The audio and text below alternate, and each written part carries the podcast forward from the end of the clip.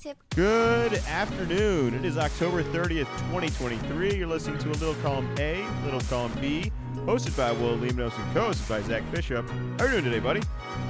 What is going on, Will? Very special day. Sports Equinox. All four major pro uh, leagues are playing today. Uh, it doesn't always happen with how football and baseball line up at the uh, at their seasons. I mean, we're right in the middle of, of college football. Uh, Duke was able to secure the number one recruit uh, for 2024. He's expected to be the uh, the, the, first uh, the number one pick uh, in that draft, and college basketball starts one week from today. So we're just in the thick of it. Uh, we we were doing picks. Do we need to like how, how do we get professional help? Because usually I have a, a a better handle on things. Usually I just have a better outlook, and I've been kind of faking it the past two weeks because it's just been so bad. And again, again, I am not good. I'm not good at making the picks this year, and I I just don't know what the answer is. I, wish I had a solution for you. As poorly as you think you are doing, you are beating me. So who am I to say anything about all of this? I have the the only thing I will say about the the picks at this point is that this is a podcast segment. This isn't even something we're competitive at. This is this is just a segment. We're, we're not competing at anything. We haven't we haven't even come close. Let, let alone that Nate is dominating us. It, do, Nate would be dominating most groups though, right? I'm I'm comfortable saying that. I just feel bad that yeah, his, he's like in the 97th percentile or something. I'm just I hope his picks are in another group w- worth something, and then not just our lousy group here where he's just dominating against nobody. yeah. Uh, but yeah, we're gonna we're gonna start picks again. I I really want to get to some basketball. We're gonna do that later. You mentioned all the other sports. I I, I did watch some some World Series. I don't know if you know that was going on, but the, I, I did catch a little bit of that. There's some drama that's been going on with that, but I I just can't get into it. And there's so much basketball on. I I'm addicted. I'm, I'm watching eight games at a time. I'm flipping back and forth. I'm rewatching games the next day. It's it's a problem, but it is still NFL season, and we still got to truck through all these picks and whatever talent is remaining. A whole bunch of injuries this past week, and a whole bunch of backups playing the most important position at the quarterback for so many teams. I can argue, and I don't even think it's much of an argument that this is the least amount of talent that has ever been in the NFL and arguably the most amount of talent that's ever been in the NBA. How are we going to ever get through all this? Uh, let's just do it on Thursday here. We got the Tennessee Titans at the Pittsburgh Steelers. Both of these guys may be starting different quarterbacks than they have started most of the previous weeks. Will Levis has a huge game for Tennessee, finally getting a shot. Four touchdowns, awakening DeAndre Hopkins, who goes off for three touchdowns, four receptions, 128 yards is this is this the saving here? Is Tennessee alive? Because Pittsburgh, uh, as much as I was happy to see Pickett get benched for Trubinsky, Trubinsky came in and was just Trubinsky. He wasn't anything worthy. It wasn't anything you should be scared of. It wasn't anything that should be mentioned on a podcast. Other than that, he came in. He can only win the games that he comes in on. He can't ever win the games that he starts. So I'm gonna go with Tennessee and more of what I've seen lately out of them, and what I've specifically seen last week out of Will Levis is way better than just about anything offensively I've seen out of Pittsburgh. And Pittsburgh finds ways to stay in games. Maybe Watt will be, you know, everywhere and have a way to impact this this Will Levis second second start here. But I mean, what what is the upside for Pittsburgh here? I mean, are you are you picking them at home? What what are you seeing in this four and three Pittsburgh team that I'm not? I thought this was going to be my zag, and I was going to go with the Titans and go go against you. But apparently, we're on the on the same train. It's, I, I think I've been saying all along that the Steelers they, they pick it as their quarterback and they're just not a good football team. They were you know they're four and two. It's like man, how is this team you know like two games above 500? What what is happening? Uh, but lose again, and I it's just like I, just don't trust Kenny Pickett, and they obviously they don't either because they put in Mitch Trubisky. It's not some young guy that oh we got to see what we have. Everybody knows what what what Mitch is. It and you saw it again when, when he was out there. So I think it's just like, hey, I'm gonna try to have fun. Let's uh, root for uh, you know for uh, an underdog sort of story here with Will Levis and say, hey, all right, young guy, see if you can do it again. Yeah, throw it. You know who you should throw it to? Throw it to DeAndre Hopkins. He's really good. That's fun. Let's do that. So I'm to go through every single game today, and I, am to ask you a similar question on: Do you think guys should be more like Will Levis or more like Trubinsky, where Trubisky doesn't really even throw the ball. I mean, there's multiple quarterbacks that were scared to throw the ball this past week. Believe it or not, the quarterback that is supposed to throw the ball, the one guy on the on the field that's allowed to throw the ball, terrified to throw the ball throughout all of this. And I, and I understand the game management sense of all that, but I, I like that Levis kind of went out swinging and was just throwing huge deep balls and connecting on it and finding, like you said, DeAndre Hopkins for for, for his number one target like throughout the game. It felt like he was about to get traded this week, and there was some rumors, and then he has this sort of performance, and it feels like this three and four Tennessee team, if they're able to check the box at quarterback, with which Will Levis last week definitely did, they got a chance. I, am not I'm not quitting on them. On on the other side, Pittsburgh, man, if you want to go through the carries, the running, Warren five carries, 19 yards. Najee Harris seven carries, 13 yards. Trubinsky three carries, 18 yards. These aren't numbers that anybody should ever be reading. These are these are miserable. These are high school numbers. These are these are you, you only play the first half. Like I, it doesn't doesn't work when you have that many flaws on your quarterback situation to have such a poor running game. It's it's never going to turn around. So I'm I'm sorry for Pittsburgh, but this may be a real phony four and three team who I've kind of bought into in the past, and I'm very much not going to be buying on this Thursday. Uh, all right, so we're both with Tennessee. Moving on to the Germany game. This will be the Miami Dolphins at the Kansas City Chiefs, both six and two.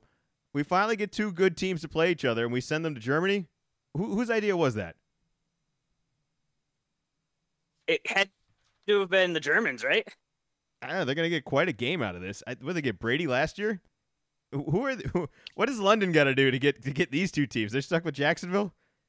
All the time, always Jacksonville. But if normally that is the punchline to the joke, but this year Jaguars they they loved it over there. That might have uh, sparked their season. Well, we're going to talk about the suspect Jaguars in quite a little bit. Miami playing New England this past week. I, I would like to say they struggled and that I did see some flaws, but Miami is just so ruthlessly efficient in the red zone, and their defense could be suspect. And Kansas City just lost to Denver, who, in arguably the worst team in the league. Because who's arguing they're they're worse than Denver? I don't think anyone's doing that. I made all sorts of jokes on the last podcast how the Chiefs own Denver and they haven't Denver hasn't beat the Chiefs. I think it was 16 games. And then it was, wasn't even much of a game, wasn't even close. Uh, really disappointed because coming into it, there was a winter uh, weather warning. I thought we were getting a, a, snow game, and turns out the snow all came the you know the night night before, so there was no uh, no real snow during the game. So it kind of got our hopes up there, but was very surprised. Did I hear that uh, Mahomes was sick? Is is that the is that what we're going with? It's the most sick I've ever seen him be. He had zero touchdowns and two interceptions. That's not the Mahomes we see every week, even on some of the worst rosters, which you know he hasn't exactly had the best weapons of recent. You know, Tyreek Hill's gone. Poor Mecole Hardman had a struggle of a game. I imagine that they will be more successful in this upcoming week in Germany because Mecole Hardman's not going to fumble three times on three kickoff returns or punt returns or whatever it ended up being. That's not going to happen again. I still thought the Chiefs had a really good chance at beating Denver that past game. It it's the more accurate of what a real flu game should be. You should play poorly when you have the flu. So maybe maybe that's what it really represents here that we've we've Jordan has taken the flu game and has made it as like you're supposed to play well, but the, the real reality is this is probably what it really should look like. You should be wheeled out there with like one eye open and no energy, and that's very much what he looked like. All that being said, he's not going to be sick next week, so I'm taking the Kansas City Chiefs in Germany. Uh, who you got? I'm also going with the Chiefs. Think that last game might have been a little bit of a trap game. You were looking one week ahead and not really focused on the team in front of you, and got got tripped up and if Mahomes was actually sick, obviously that doesn't help. Uh, I'm thinking the travel probably doesn't help with the sickness so much, but uh, I, think I think he, he, will at least be feeling better than he did on Sunday. All right, moving on. One o'clock Sunday, Minnesota Vikings at the Atlanta Falcons. Both four and four. Both probably starting a new quarterback this week, with Heinicke coming in for Atlanta and I don't even know who the backup's going to be for, for Minnesota with Kirk Cousins announced and confirmed today having a torn Achilles and going to be done for the year. Uh, and any regret on possibly trading Cousins, you know, last week prior to all this, or are we happy with what we've had in Cousins? And you know, they're four and four. Like it's not like one of these teams could is probably still going to make the playoffs, and that's crazy to say, but somebody has to get in. I, I f- kind of feel for Minnesota a little bit. I, I didn't think Cousins was spectacular this year, but I look at all the other quarterbacks. Like, like Atlanta had three guys throw the ball last week. They had Taylor Heinicke, Desmond Ridder, and, and Jonnu Smith even threw the ball one time. I would take Kirk Cousins over all of those guys. That being said, I don't think Minnesota's going to be able to bounce back. I, I, I, am going with Atlanta. I just I think that the question marks over there are a little bit better than the question mark for Minnesota oh, going forward. So who you got? I am also going with the Falcons. I don't love it, but Vikings just lost their starting quarterback, and what I'm looking at from the internet is that Jaren Hall from BYU, uh, the rookie, he will be going in there. Uh, never the never the easiest, but never good when it's like who's the backup, and then you look, uh, I don't recognize that name at all. So not like the Falcons have anything major at QB, but they got skill position players. Uh, Vikings, uh, uh, Jefferson's uh, still still out, so they're not gonna have not gonna have him. So I'll, I'll go with the Falcons. They're at home. Eh, just it, it's gonna be ugly. It's gonna be ugly. You know, like, like you said, two quarterbacks that uh, you know, didn't start last week, starting this week. Eh, that that's just not good. I mean, you look, Minnesota at least has some weapons. I thought Addison kind of came alive a little bit there. I, I, what is it? There's a there's a Born. They have another Born uh, Osmond or some, something else. Uh, Hockenson still there. I, they, I mean, maybe maybe like a Will Levis kind of steps in and they just start slinging the ball around, kind of like Cousins was. What if what if they don't even miss a step? I mean, we I brag about Cousins is better than all these other guys, but I'm not saying like he's irreplaceable. Like, what if what if they're almost better off? Is that is that too optimistic? I think it's too optimistic. Yeah, well, they're gonna have to start tanking at some point. I, I don't know when that kicks in. Both these teams are four and four. It'll be interesting to see the results of this week and where it turns the rest of the season. Uh, moving on, Arizona Cardinals at the Cleveland Browns. Arizona is one and seven, and Cleveland, as many as much of a mess as they were this past week, and as many opportunities as they had to win, hey, Arizona's not going to win this game, right? Like, this, or, or is this going to be a Denver Kansas City situation? I I, I don't know if Cleveland has an offense that's worth functioning if if they have a coach that's actually going to allow this team to ever win. The defense is really good, and that's the one bright side is that they have a good defense, and Arizona doesn't have really anything going for them. So I'll take Cleveland. This PJ Walker situation here. Did you see the like they're winning the game, and he throws the ball off the helmet, and then they they pick him off, and that's kind of how the game ends, where Seattle just marches down and scores almost immediately after that. Didn't necessarily have to throw the ball how do you feel about that uh, coaching decision there? I just, I get it. You you, you have the backup quarterback in there, but like, why are you asking him to do something so difficult? Just, you know, you you use the time. Your defense is good. Trust your defense. This is the only, like, maybe not the only way, but you know, this is really the way that it could kill you. As much as I brag about the the Browns defense, I do want to give Geno just a quick shout out of like that first quarter, he kind of lit them up. Like I was shocked of how dominant Seattle's offense was. Now it, d- it did get s- kind of slowed down a little bit, and it wasn't as reliable until the very, very end. But you gotta you gotta find a way to win that game you're Cleveland. I, I know PJ Walker isn't your first pick, but your first pick is really not a great option right now. I don't know if Deshaun's going to do any better than any of this, or if the results would have changed otherwise. You might you might not even been in this game with Deshaun. I think that's the the sad part if you're Cleveland. Still four and three going forward, and still going to be our pick going forward this week. Uh, you're going with Cleveland, right? You said Cleveland.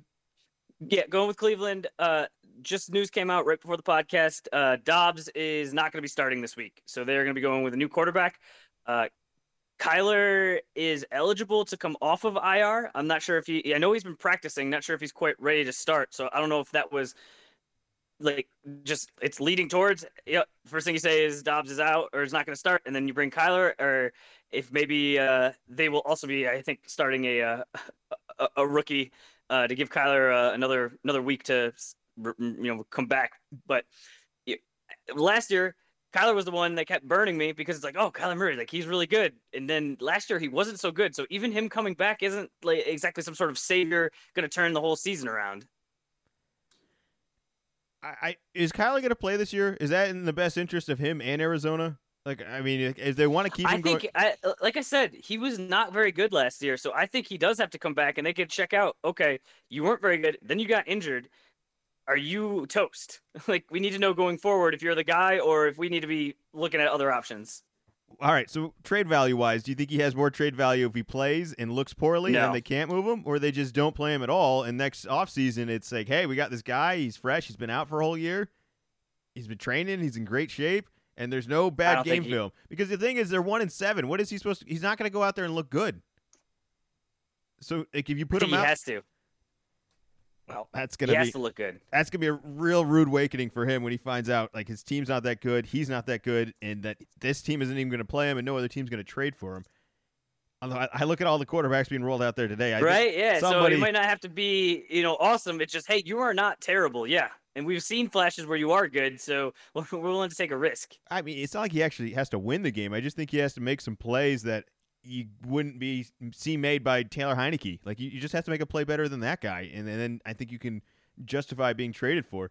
I don't know what Arizona is going to ask for in exchange because, like I said, they still have they haven't really figured out the quarterback position either. So like I think in the back of their minds they might want to hold on to him as well. Like what what their what their better options are. So it's a it's a messy situation where I, I don't know if they gain more value by not playing him and just rolling him out as a starter next year or playing him now and trying to figure out what his value is.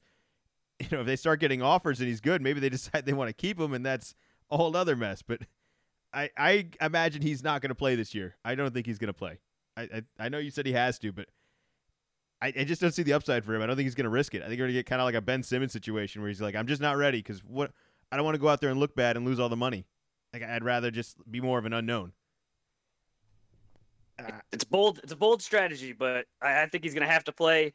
Uh, that's like the like the only option, and uh, yeah, I would be surprised if he didn't play at all. All right, moving on. Los Angeles Rams at the Green Bay Packers. Man, these are some some rough is there any good news? Did anyone have any good news this past week? I feel like every team I'm walking, I'm like, wow, things did not go the way these guys had hoped this week. Did did anybody win this week? Like these are two teams that are erasing last week's memory uh, from their memory. Just nothing nothing to take away from it. Stafford has the worst luck in the world. He has a broken finger and then just throws it right into a helmet like immediately. Jordan Love, I I, I don't, I don't know where to rank him. It wouldn't be great. It, it's it's not good. There's there were glimpses early in the season of, of him making a whole bunch of right decisions and some plays that I don't think every quarterback in the league can make. But man, he is just making so many mistakes regularly, and I, they, they could arguably be the worst team in the league. Is that is that crazy to say? I, am going with the Rams. I don't love the chances of, of, of, the Rams defeating the Packers here, but Green Bay's not great. I, I I think I could argue Green Bay is one of the worst teams in the league. Who you got? I'm going with Green Bay. I think both teams are bad, so I'm going with the home team. So Give me the Packers. Hopefully, Jordan Love can whip up a little magic. All right, let's get complicated. Next game: Washington Commanders at the New England Patriots. The two and six New England Patriots. The goddamn good defense, terrible offense, bad Mac Jones Patriots team. That's and it's. I just want it to be over. We just need to end this. I can't deal with this on a week to week where they give me hope and they they take it away, and then we play good enough to win a game. We have no chance at winning, and then the same mistakes just keep happening we're either just not that good or Mac's not that good or I I, I don't I need uh, to... that that red zone pick it just ugh it just it's such a killer. It seems punishing to watch someone who's good enough to get to the red zone and then just can't reward or just take care of the ball to settle for three points and a kick. Like the kick might have kept us in the game. The pick was going to eliminate us from the game immediately because we had a hard time getting to the red zone and we were able to get there that one time. You can't waste that opportunity all that being said, is there something to be said about him throwing it and trying to win for us? Right? He's not just settling. He's not just handing the ball off. I understand you want to just take care of the ball, but at least he's taking some shots.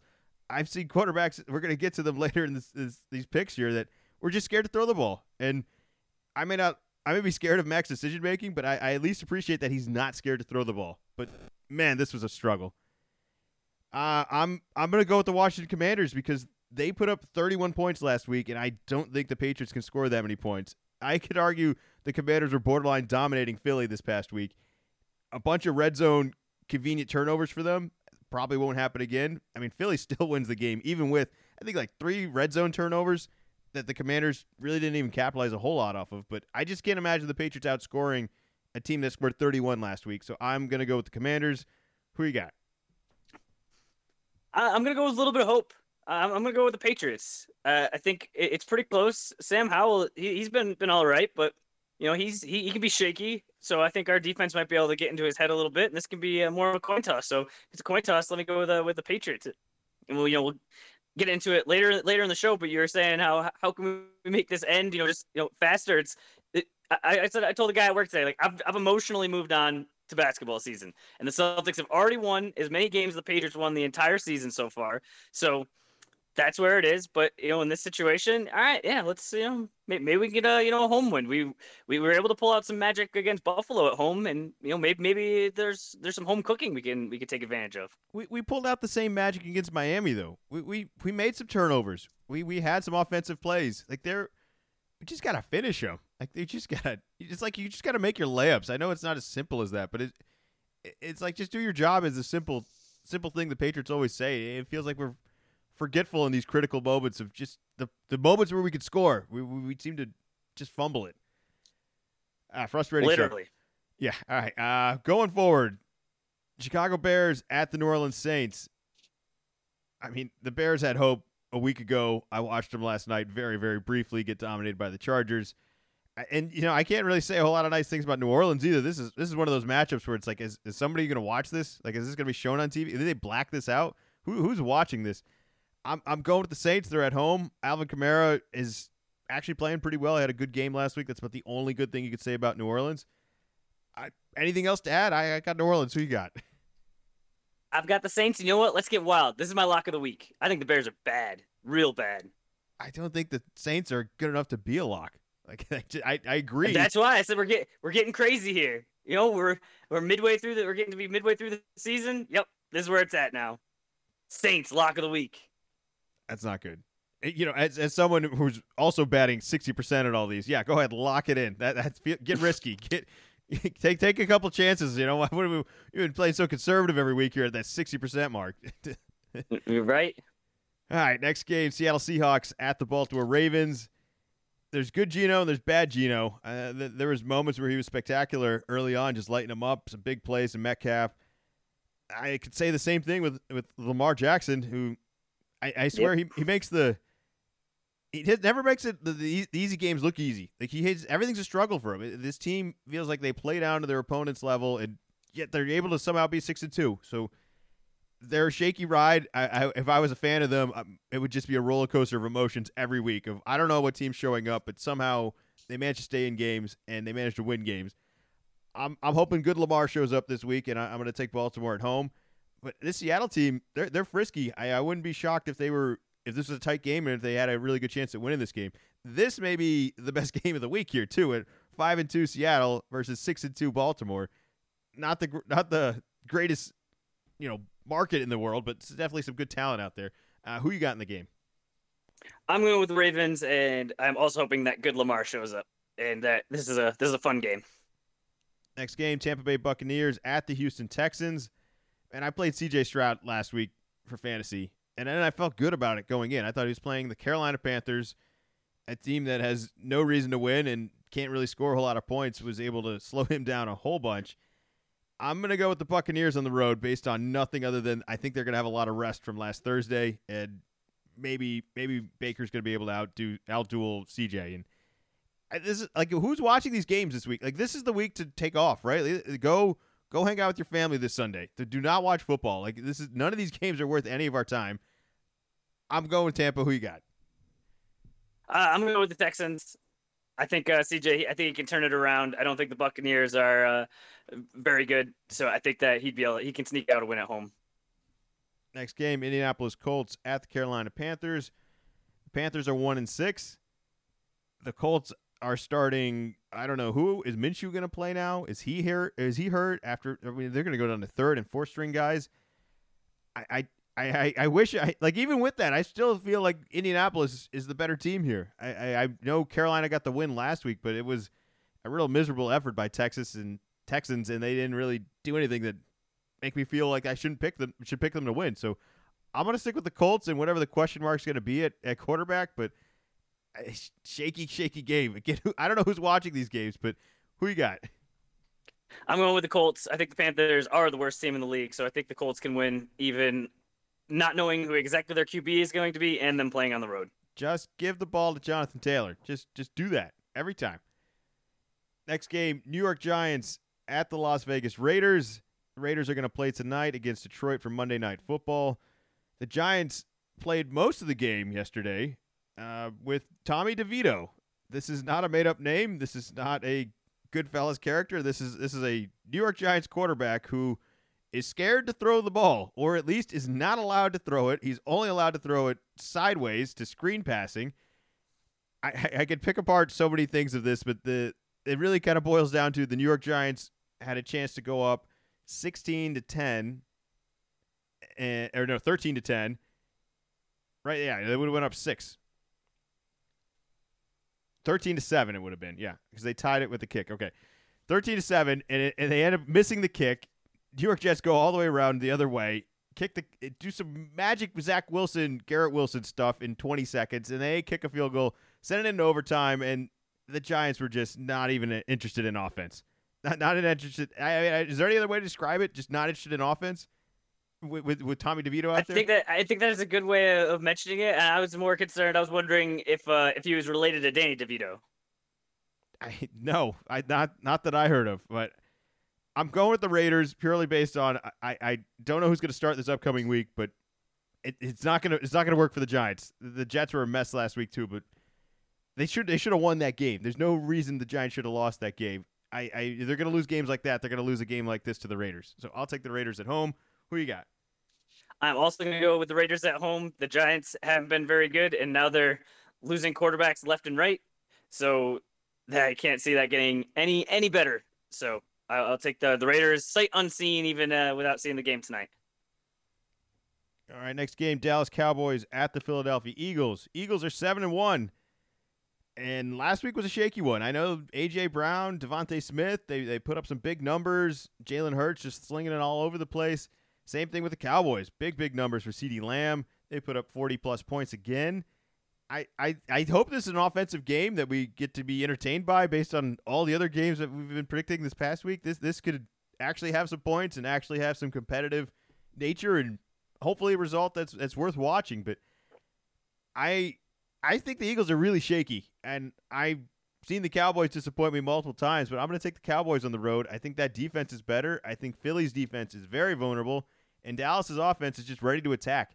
I mean, if you're going to give up 30 plus points to the Commanders, what is Dallas going to do to you? Who you got? I am going to go with the Eagles. Uh, I think that Jalen Hurts has not been as good this year as he was last year, but they still got a lot of weapons. AJ Brown has just been amazing, uh, just really killing it. So uh, uh, I think they're they're at home. They mean business. They get the job done. All right, next game: Buffalo Bills at the Cincinnati Bengals. Another good game here. What, what do you know? Look, we're on a roll here. We've got some actual football games. Buffalo coming off their victory against Tampa Bay.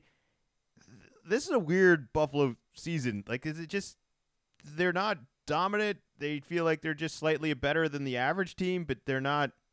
I'm not crossing them off either.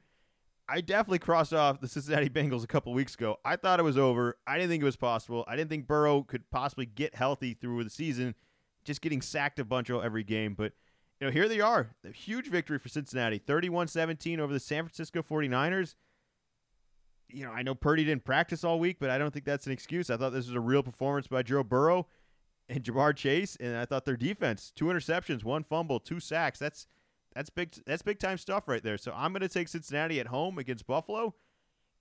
It's it's Joe Burrow time. He's back. This this is the same show we were waiting to see come back. Is are you on Joey's side again? Oh, absolutely. Let's ride. He came into the season. He was hurt. Team didn't look look very good. I said last week if I, I picked the 49ers to win, but I said this is a real uh, test for for the Bengals? Are they really, uh, you know, charging, or was it just kind of, you know, a little bit of a little bit of fool's gold? I, I think it's for real. 49ers are in a tailspin right now, losing three in a row. But I think Joe Burrow being healthy, they're getting the team back together. And now, if they can continue this, where they win against the Bills, it'll really just put them in a in a prime spot to really start to uh, be talking playoffs. If I mean, I don't know how dominant like the number one seeds are going to end up being. I, I, I think it's way too early to be picking MVPs, and I don't know if there's even a clear front runner at this point. But if the Bengals end up making a whole bunch of noise and finishing, you know, prominently above 500 and are well into the playoffs, I think Burrow should be getting some MVP recognition already. With even with the struggles early on, this team only goes if he goes, and when he goes, I mean, he's 28 to 32 this past week. That's that's awesome. Four four passes incomplete, 283 yards, three touchdowns there's an X factor and a clutch factor that I haven't even gotten to that you can't even record statistically. But this could be a real wake up call for the rest of the league that Cincinnati's back and watch out. Look out. All right, last game of the week Los Angeles Chargers at the New York Jets. I, I wish the Chargers could charge it. I would just say that, yeah, this is how the Jets win. This is what they're doing. The Jets are four and three, Chargers three and four. We've seen seven games out of both these teams, and those are the results. I, I can't imagine Zach Wilson outscoring the Chargers, even with the, the, the messy of everything, of the Chargers always finding a ways to blow games. I'm to take the Chargers on the road. I don't feel great about it, but I there's no way you're picking the Jets either, right? Like we just can't. No, right? Yeah, I, I usually pick against the against the Chargers, but when you're playing the Jets, just I got I got I have to go with the Chargers, and then next week I'll probably be kicking myself by saying, "Why'd you pick the Chargers? You promised you weren't going to pick them again." But I think I, I think I have to in this situation. All right. Well, those are our picks for the week.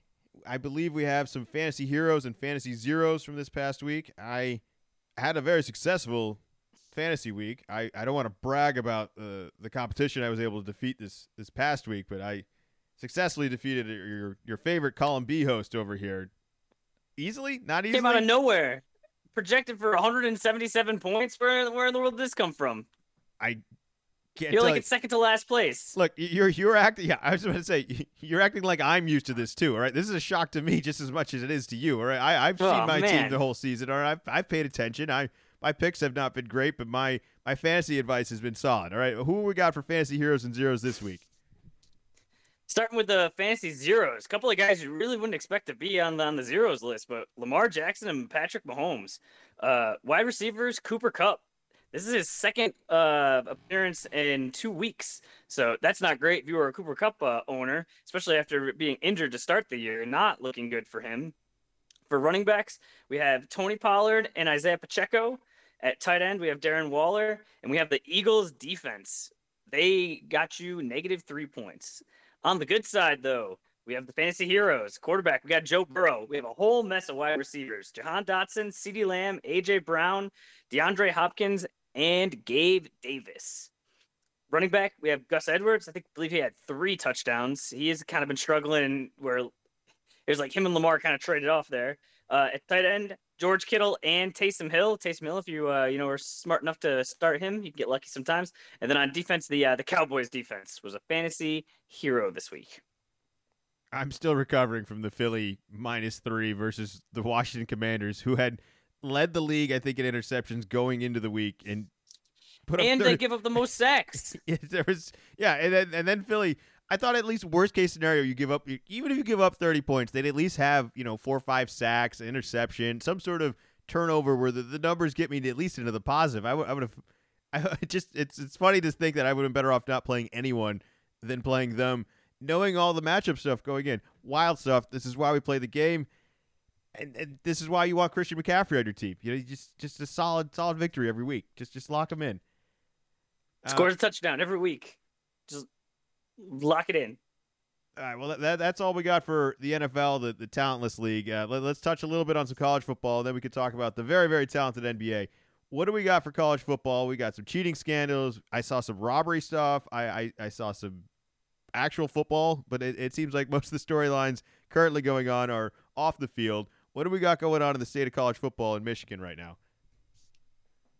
So, Michigan was caught, or allegedly caught, stealing signs, and so it, it, I feel like it's more in baseball, but you do see it on the sideline, and more in college. They'll have the uh, the the quadrant, the four pictures, or they'll show the, the the backup quarterbacks, and they're doing all sorts of silly little dances and different things. And I had not realized that only one of them is actually doing the actual signs, and then the other one or the other two guys are dummy signs, which they practice during the week. And so the you know the guys playing know to look over and go like, oh yeah, Jerry like doesn't matter what he's doing. None of that even applies. Uh, but what Michigan did, which is a lot of people are saying is going uh, beyond the gray zone of you know during a game trying to look over, trying to gain an advantage, was that they were sending an advanced scout to games of teams that are going to play in the future and filming the sideline so that you could look at you could watch it later and line it up with okay every time they pull on the ear and then touch their nose that's how it becomes a, a pass play so they're definitely in some hot water uh i feel like I've gotten different inputs, and the Michigan fans are on the this isn't really that big of a deal. Uh, and then on top of that, the head coach Harbaugh, he didn't even know where if you're not a Michigan fan, you're saying, hey, if you're the head coach, and especially in college, these head coaches are crazy. They know every little thing that's happening. You know, BS that he had no idea that this was going on, and he should be fired, and Michigan should, you know, be penalized and fined and lose all like all the, all these wins. So it is getting more interesting because since they did advanced scouting, it was in different states and so now this is not just a state crime, this becomes a federal crime. And I am hearing that the FBI will get involved, which I have to imagine the FBI has way more important things to deal with than if colleges are stealing each other's signs. So I was pretty surprised that uh, the Federal Bureau of Investigation was going to be investigating this. All right. So the filming is really the issue here because if he's not filming and it's just a regular group of scouts, which I'm assuming most football programs in general, high school, collegiate, professional, have scouting teams. They go and I imagine they sit and they stare at the other team's sidelines and they try to figure this all out. I understand the, the aid of having the, the film and going back to it all, but wouldn't in theory you could do the same thing in person and get lucky and people are still doing that and are going to be doing that this week, the next week, and every other week of football? So if, it, if it's really just the filming that they were able to figure this all out, I, I think it's a lot more of – the efficiency that the filming just speeds up, that you're able to figure it out faster. But I don't think this is anything that is new. I think every other team is doing something similar to this. Every other team wishes they had this information. Every other team is probably doing something similar. I I wouldn't be shocked about it. They, the difference is they just didn't get caught. I don't know how they managed to get caught or what they screwed up in this that that tipped off somebody, but that's the bigger issue uh, is that they did get caught and I don't think it really reflects the outcome as much as everyone wants to you know, I, like I'm not taking away victories from Michigan. I'm sure all of that stuff helps. But you know, if you have a good coach, I think you're prepared for certain things that are predictable regardless. I'm sure getting tipped off on certain things is helpful, but it doesn't just because you know it doesn't mean you, actually know how to react to it or you you know the timing is perfectly prepared for. I mean, I mean, how helpful do you think this really is? Like astronomically helpful, or you know, a couple points here? Like, well, like how much a difference does it really make? I mean, I figure any any bit that helps is, is, is worth looking into, whether that's nutrition or you know with with recruiting, uh, you know, name, image, and likeness. So, especially at, at this high level, any advantage you could try to get, you're going to try to do it. But I I think I, I was I was surprised to find this out that one of the reasons that you're not allowed to do this is because the smaller programs can't afford the tickets. So that was the whole thing where uh, Michigan like spent ten thousand dollars on tickets, where other schools wouldn't be able to spend ahead of time to go be able to film the film the signs. So that was a surprise that I did not know existed. Well, I wanted to bring up the finances as well because I saw someone say, "Well, why doesn't this happen in the NFL?" And it's like, "Oh, well, they have the the headsets, right? And they they put the yeah the, the clipboard over their mouth so you can't even lip read and then they, they're talking to, to somebody's ear and then i imagine that's connected to someone up in the booth up above and you know you have $10000 to travel to go to all these games. Uh, do we not have enough money for for a headset system? Like are we that's not within the budget. That, that's no college football team. All all these professional college collegiate stuff nonsense that spend millions and millions of dollars every year all these players that are now making money. Like if I'm a player, can I just buy a headset? That just make my life easier anyways. Like can I? Why why are we not there yet? I, I understand certain schools not being able to afford it, but can we draw a line somewhere where we let all the schools that can just just play in that league? Or was that is that really the end of the world if we box out all these teams that can't afford all that? My, my I think it's against the rules. You're not, not legally allowed to right now. They'd have to change the rules to allow it.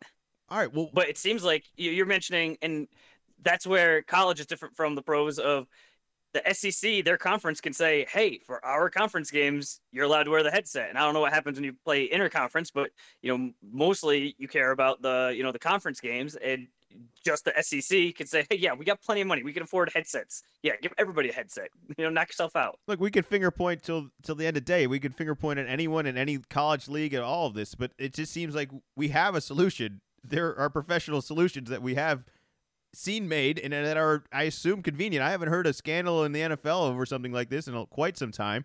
And even when the Patriots were doing it, it didn't seem any different than what everyone else was also doing. Again, they just got caught.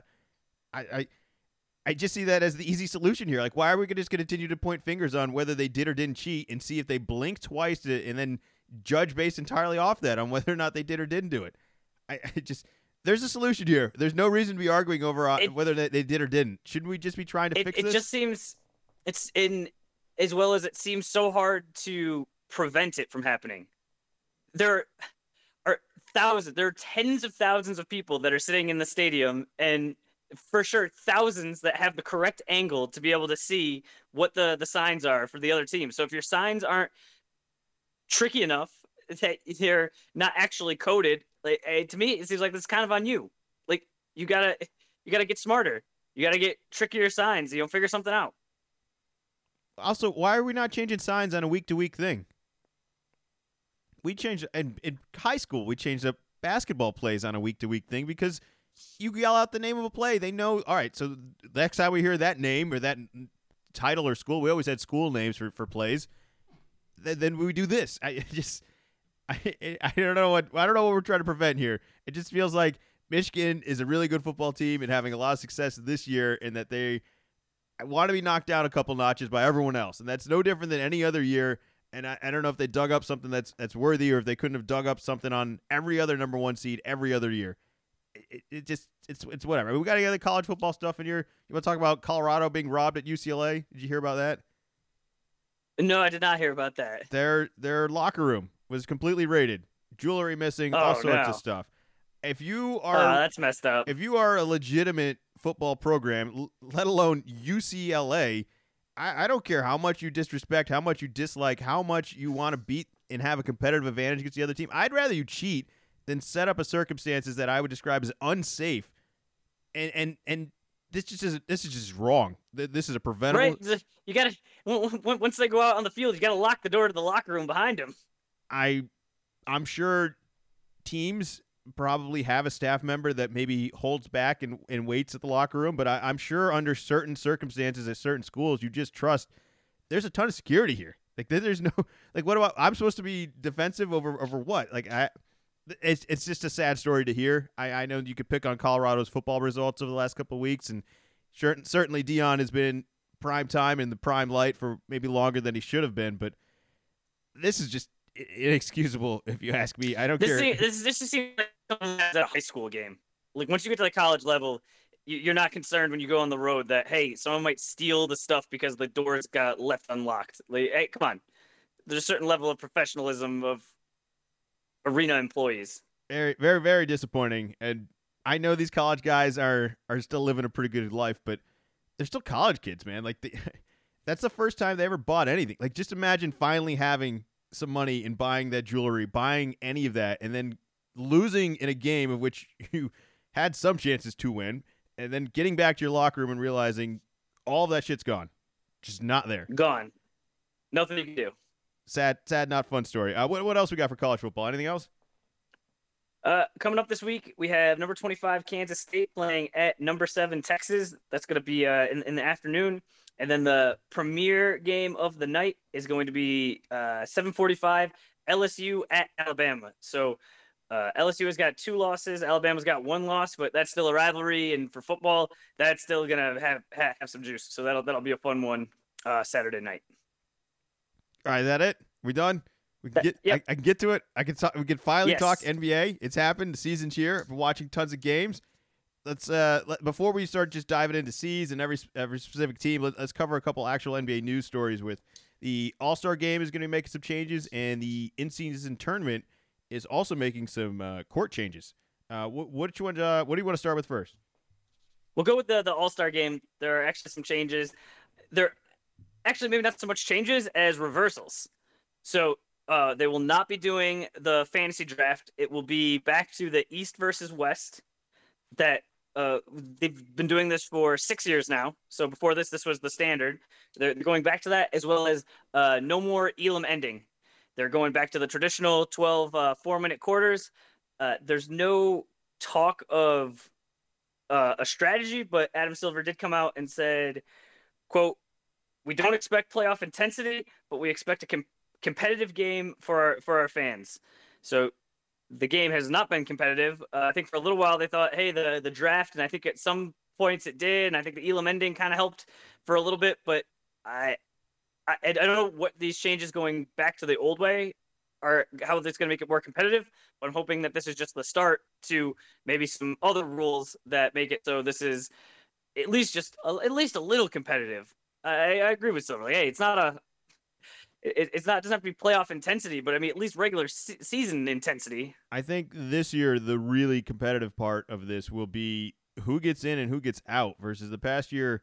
I know there's always somebody who feels like they get snubbed. I'm telling you, somebody really, really good this year is going to get snubbed. Like multiple people who think they're really good, and multiple teams who would never trade any of these guys are going to get snubbed from All Star spots. So I'm hoping that competitive nature alone will give us a little extra juice here. But all of the changes they've made in the past have, have just been to shine a little light on the relevancy of the game that is completely irrelevant. You know, it's hey, let's see who gets picked first, and we'll, we'll make a controversy on who should go number one and who should go last, and and then and then it's like, all right, Elam ending. Let's let's talk about who who's going to take the last shot, like and which guy you wanted in other teams. It's like we had those conversations; those were fun. I think they really only and then, delivered. It, and then it just turned to uh, like, yeah. hey, this is a 25, 30 point game, and it's just, hey, as soon as you step over the over the free throw line, or excuse me, over over the half court line, just gonna launch, just gonna launch a ridiculous deep three. Which when Dame's doing, it's kind of cool, but then it's just like when everyone, it's like, eh, what what is this? It's, I'm, I'm fine with the why, change. Why am I doing this? I'm fine with the change. I'm fine with them changing it back. I'm fine if they want to change it back to this other way in, in like three years again, just to again get the juices flowing again. That's yeah. what that's what this game needs. That's what they haven't been shy about. They're just trying to make this game relevant, and I appreciate their efforts in a in a not easy solution because it's not like they just do this and, and then they'll care. I, I understand the, the changes to a, a year to year, and I, I have no problem with them as long as they're always trying to make it better, and I, I truly believe that that's really what they're trying to do. Uh, all right, in season tournament. Uh, what we're changing the court. What what are we doing for all this? This is so new this each year. team, each team has a, a unique court design. So on the I believe it's was it the Tuesdays and the Fridays when they have the in season play or not playing games, but the the round robin games. When you turn the TV on, it the, the court will look different. So everybody's court looks looks different. Other court other teams have done uh throwback. I think it was uh the Milwaukee Bucks not too long ago did a whole retro night where you know you turned it on and it looked looked uh you know much much different. So they just unveiled all 30 court designs to today. Well, that's cool. They're I think it'd be like digital court designs or this is a physical court that they're all Phys- yeah, so it, it, it like a whole new court will be brought in. All right. Well, we got to brand this and make it something. So I'm look, I'm all for it. I, I, I think all these regular season games have been great so far, and I, I know the tournament isn't necessarily going to have any value to some people, but we may get to see some teams play each other enough that there's there's rivalries made and that there's just just a little bit extra competitive nature that we're forcing these teams to kind of have. And some are going to care, some aren't going to care. But the few that do care, I think, are going to give us some pretty good basketball games, and, th- and that's all we want. That's all we want. Um, I, I'm not against it. That's that's fine, right? Like what? It's just it's just they're trying to make, again make us interested in this, make it make it memorable, I, make make it seem different than a regular season game, which is also another challenge. So like that's that's another thing. It's not going to be the same game you turned on tonight that you're going to turn on that night. I, I think that it'll it'll be helpful as you're trying to get this tradition started. You're trying to hammer to people, hey, these these games are on Tuesdays and Fridays, and it's going to be, I think, easier for casual people that aren't so aware of it. But when you turn it on and say, hey, that court looks like way different than normal, why is that? And then you realize, oh, this game has like a little bit more meaning than just a traditional regular season game. And that you know, gets people to go look into it. Where if it's just the normal, normal court, it, it'd be more difficult. And then I'm not sure. I, like I said, I'm pretty sure that it's Tuesdays and Fridays are the, the the games, but I'm not sure if all Tuesday and Friday games.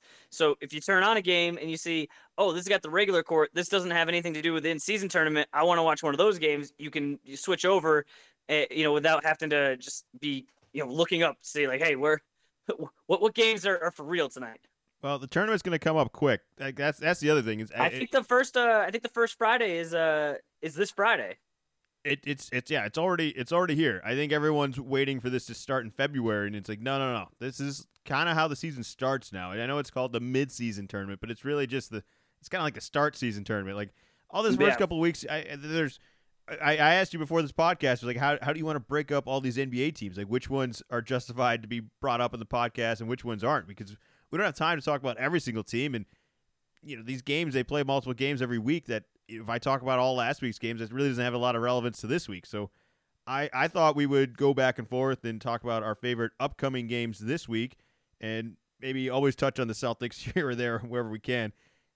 Uh, rather let's go with the Celtics then. I, I'm I've seen them play with a couple different lineups to start off the year. I'm not worried about any of it. I'm not worried about the lack of chemistry of some games, but it seems like we're getting better and better every week. What I'm most impressed on, and, and comparing this across the league, is those five or six players, those lineups, that combination, whatever combination we play. I think those five or six players have the best odds every possession on doing something successful versus any other team. They may not be dominant, they may not be always 100% successful, but I just think we have really, really, really good odds of something going our way every single possession. And that's that's kind of relieving. Like I, I just I like the weapons we have. I like watching Porzingis shoot. I like watching Porzingis dunk. I like I like watching all these guys, Derrick White, Jrue Holiday, fly through the air, get rebounds, and kick it back out to someone else. I'm unfortunately just going to announce that Jaylen Brown has become the new punching bag of Boston. There's no way around it. Marcus Smart's gone. Jalen uh, Grant Williams is gone. Th- this is going to be the new guy of like when things get a little shaky and we're, we're a little, our tempers fly a little bit. We're going to be pointing the finger at him, unfortunately, because if you ask me, he's he's the weak link of the questionable turnovers and then miracle dunk play the next next play. Like there's an inconsistency that I haven't scratched my head or pulled out my hair eh, eh, since Marcus Smart left, and he's going to be the new one that's going to be doing all that. But what what are your thoughts on the C's early on here? I think that the Jaylen's first game, it, you know, we you know beat beat the Knicks. Uh, we were pretty much a you know double digit lead throughout the whole game, and then we kind of let that get away. We never pushed it into the 15 to 20 area, uh, so that was disappointing. But it was definitely out of all the guys, Jaylen was the one that seemed uh, the I guess I guess the shakiest. But then on Friday night, and both both games, nationally televised games. So you're on Front Street, everybody's watching you. He, he comes up with 27 points, good efficiency, six rebounds, you know, only one assist. So I, I, I like like I said, the first game I didn't love it. I thought we were still in some of the same dribbling issues, but kind of turned that around in, in game two. I think our, our much bigger problem, we have no production from our bench right now.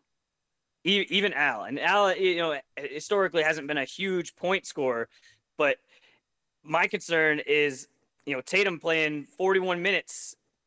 That's a lot of minutes for for game two. I mean, there was a lot of time, you know, between uh, I mean, a lot of time, but you know, their day off between Wednesday and Friday, and then there was uh, Saturday and Sunday off, so it wasn't like it was a back to back. But I just want, I think we want to be careful if we're looking to make a deep run. We're looking to play in June. You can't be playing those many minutes. And right now, we got nobody on the bench. Uh, you know, Pritchard's playing 13 minutes, three points. Like he had, he had the most, and that that's not enough. So that that's a red flag for me right now. I, I mean, look, we're just gonna have a little Pritchard moment here, and I think the problem is we haven't found the right lineup to play with Pritchard because he can't play with the other guards because. I, I think he's got to play with a bigger lineup. He has to be the smaller guy down there. Now, I'm not saying you know Derrick White, and Jrue Holiday can't guard up, but I just think playing him with those guys isn't the same offensive weapon that he needs to be playing with. I, I, I, I almost, you know, he joked about like Tatum. I think even joked about coming off the bench. It's like that, yeah, that that I would work. Pritchard and Tatum would work a lot better, and there's plenty of offensive power still in the lineup. But I don't know who that's going to end up being. It just feels like it's it's come down to it being Al, Jrue Holiday, and and Derrick White, and I don't think any of those guys are the right pieces to be playing along Pritchard. And I still think Pritchard's worth playing. You can't start Pritchard and bench the other guys either. That that seems you know backwards, but there there has to be a way to spread out this offensive power of the starting lineup and spread it a little bit to the bench. And and I don't know which guy it's going to end up being. I mean, you know, Jaylen's making the most money in the NBA at this point right now. If he comes off the bench, that's going to feel a little weird. The other new guys just got there. I don't think they were hoping to get traded here and, and, come off the bench, but someone's going to have to do it. And someone's gonna have to go play with Pritchard, and someone's gonna have to get better chemistry with him because we don't have another option, as you as you mentioned. This isn't a there's not a lot of depth out there, and there's not a big Plan B option. Nope. We have to be able to figure out a way for him to come off the bench and someone in a lineup to play with him that's much much better than what we've had so far. But those are those are issues that we're supposed to have on you know our third game in the in the year here. We we, we just made a whole bunch of moves. It's really just Tatum, Pritchard, Horford, and Brown that, that have been there in the past. Like I don't think there's any other any of the any of the remaining Celtics. So I'm not worried. I'm I'm okay with it all. We do take some breaks I- on I was- I'm- defense. very very impressed with how uh, Porzingis is playing, uh, offensively and defensively.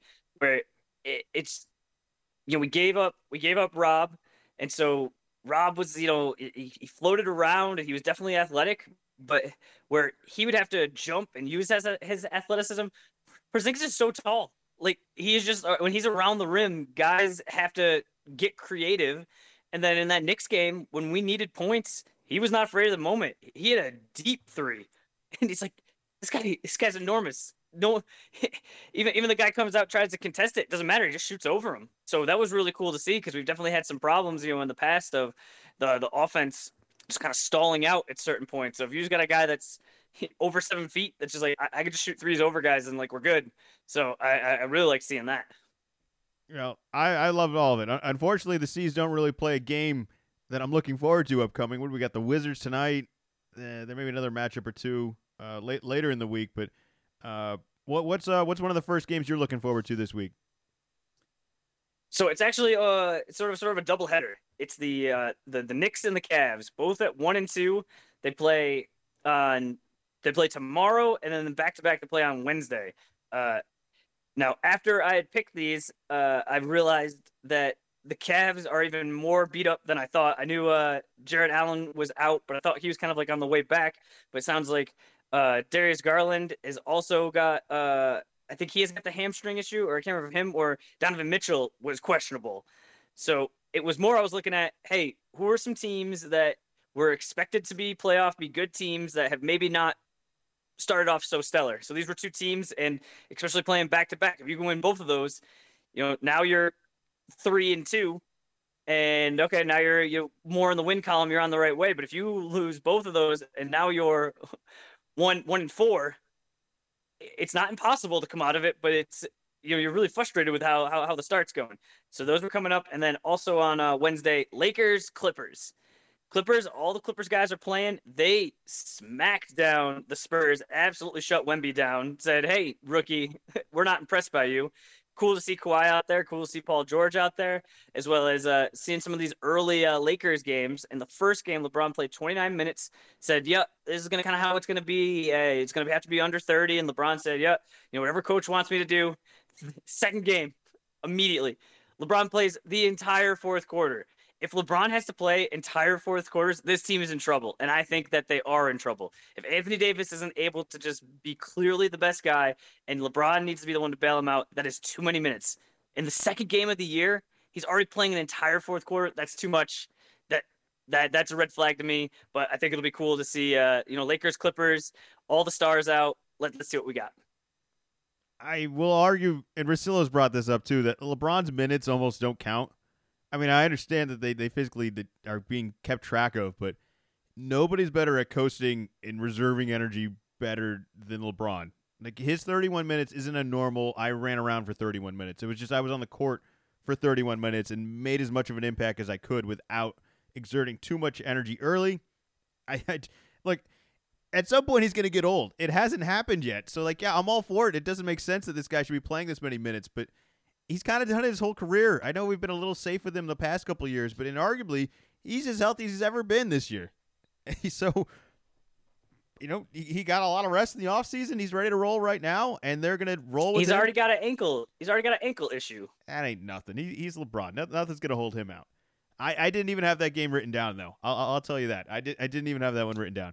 I I I, I just hope that those guys play. I mean, you just talked about the disappointment of, of the Cavaliers not having their whole roster.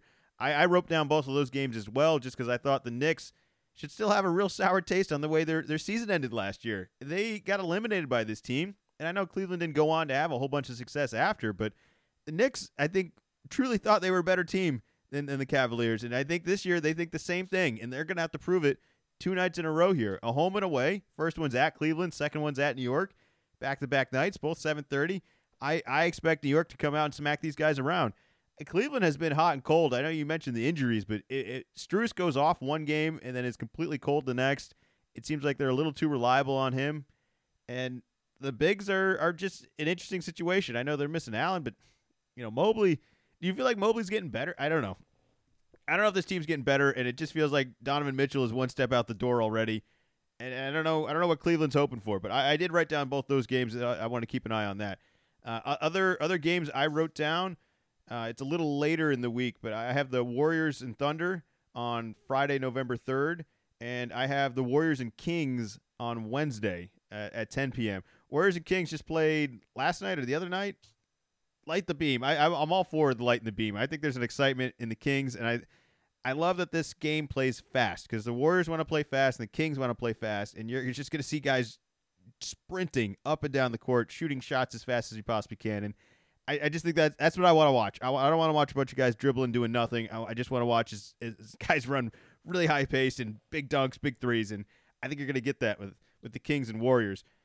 The the Warriors have been very reliable, uh, relying on their on their bench uh, of recent. Have, have you picked out a, a favorite bench player for them that, that you can kind of rely on because they keep going back and forth with Kuminga and Moody and uh, what were they got a isn't isn't Chris Paul coming off the bench? I, he did this past week, uh, this past game, and I still think that's not the end of the world. I, and everyone tries to make a bigger deal about it, but you know, at at some point he, you do get old. Like I talked about LeBron, like he's not. This isn't the same Chris Paul. Like he can still do certain things, but maybe a bench role is just what they need. Um, is is Kuminga and Moody the, the right guys to be playing with him? I'm I'm not sure because they seem to be better, a little bit more loose of a situation. But maybe maybe Paul can kind of maneuver his way to control the offense and, and set these guys up a little bit better. I I like uh I still like Chris Paul of the Warriors. I don't think that's like an immediate failure. Um, and and I, I still think that they are better than the Kings. But I, I'm I'm looking forward to this. Uh, it, have you watched any of these West Coast teams? Uh, I haven't watched the, the, the West Coast teams as much with them just starting later. Uh, I've mentioned to you uh, last week it was you know Monday night you got Monday night football. Tuesday was the start of the season, so it's all right. Well, two standalone games. I'll stay up for this one. Wednesday after the Celtics win, then it's Wemby's debut. So it's like, oh, I'll stay up for this one. And before you know it, just like, hey, how important is sleep? I crashed. I, I saw the uh, the game yesterday. Uh, the the, the football game was not close. It was like, yeah, the Chargers are, are beating down the, the Bears, and I just I fell asleep at halftime. Yeah, so the, these West Coast games are, are, are tricky. So uh, I'm gonna have to kind of check out some more of the, uh, the, the highlights, and you'll see them more when they, they play on the, the, the East Coast times. All right, last game is also Wednesday, November first. It'll be the Nuggets at the Timberwolves. I got an 8 p.m. start written down here, so that's uh, oh, perfect. that's an opportunity to catch some another uh, playoff rivalry from the year before. So I, I think that's kind of why I wrote it down. I, I, like the Nuggets are just easy to watch. Like if you like basketball, this they're just this team's easy to watch. Everything just works. Guys are cutting and moving, and it's new guys every every week. And Aaron Gordon is is just this perfect utility player with with Jokic and Murray doing step back threes around screens and all that. It, I I like watching the Nuggets play. The Timberwolves maybe not as uh easy on the eye to watch, but there is an effectiveness in some of these really wacky lineups they have going out there with, with just a really big length and some good youth. I, I think that they're prepared for being taking a big step, and this will be a good way to kind of gauge it. I, I also think they quietly really, not that they were eh, you know immensely successful against Denver. I, I thought they slowed down Jokic a little bit more than some of the other teams did. Not not that anyone's done it truly successful, but I, I'm just curious to see if that experiment has any effect from last year going into this year. So I, I got the Nuggets at the Timberwolves November first, Wednesday, eight p.m. I, I'm I'm into I'm into basketball. I just I'm gonna be watching so many games every night. Is there is there something else I should be doing with my time? I, I feel like I'm obsessing over it now. Is it? What, well, don't it, don't worry. College college basketball. You got your new team. There, that's gonna start next uh, next Monday. So take all the basketball you have now and then just double it, and yeah, then you'll be ready to go. Well, can we talk about Zion?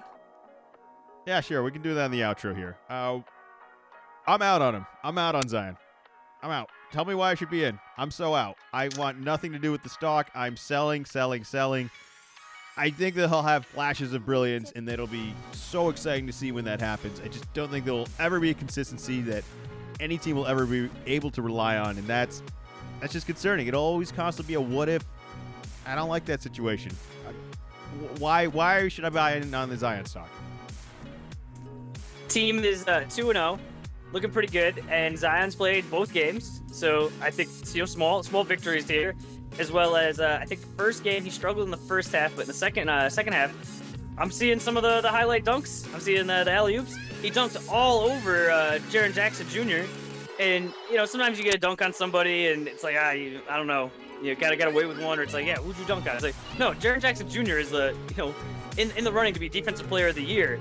And Zion dunked all over him, absolutely just met him at the rim, and I, I just I see good things, and I would like for them to continue, and you know, fingers crossed they, they stays healthy, and I, I just he's, he's one of the guys that you know when I'm looking through and deciding what games to watch, if, if Zion's playing, uh, I, I, saw oh it was uh, Jay Kyle Mann, he wanted for uh, for the NBA app to have uh, some sort of alert every time Wemby went in, and I wish you could kind of do that for more players, where you're like, yeah, let me know when Wemby's coming in, because when the when he's not in for the Spurs, I don't care, and uh, I care a little bit more with uh, with the Pelicans, but just like a an alert. If, Zion's coming in, let me know so I can switch over to that game. There's only one ESPN alert that I think dominates over everyone else, and it was when Barry Bonds was going to set the record, and they would just Ah, break yep. in from whatever was on ESPN. Like it could have been primetime Sports Center. It didn't matter. It's like, hey, Bonds is up. He's gonna probably break the record, and they would just cut to it. they did that for like a week straight.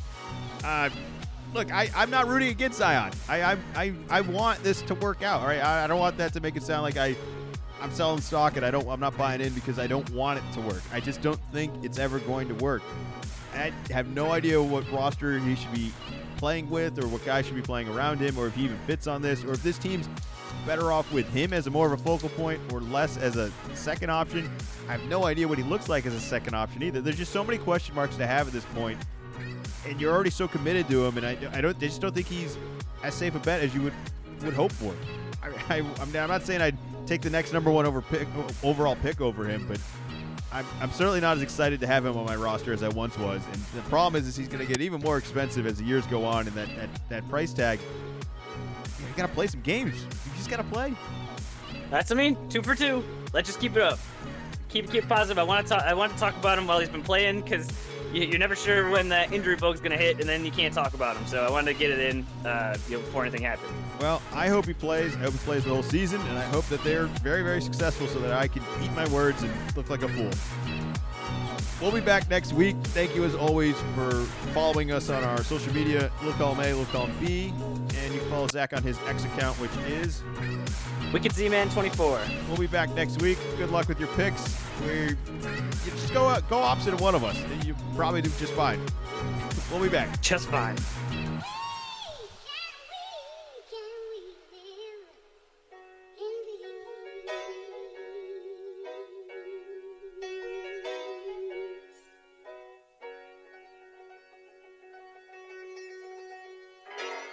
Well, little column A, little column B.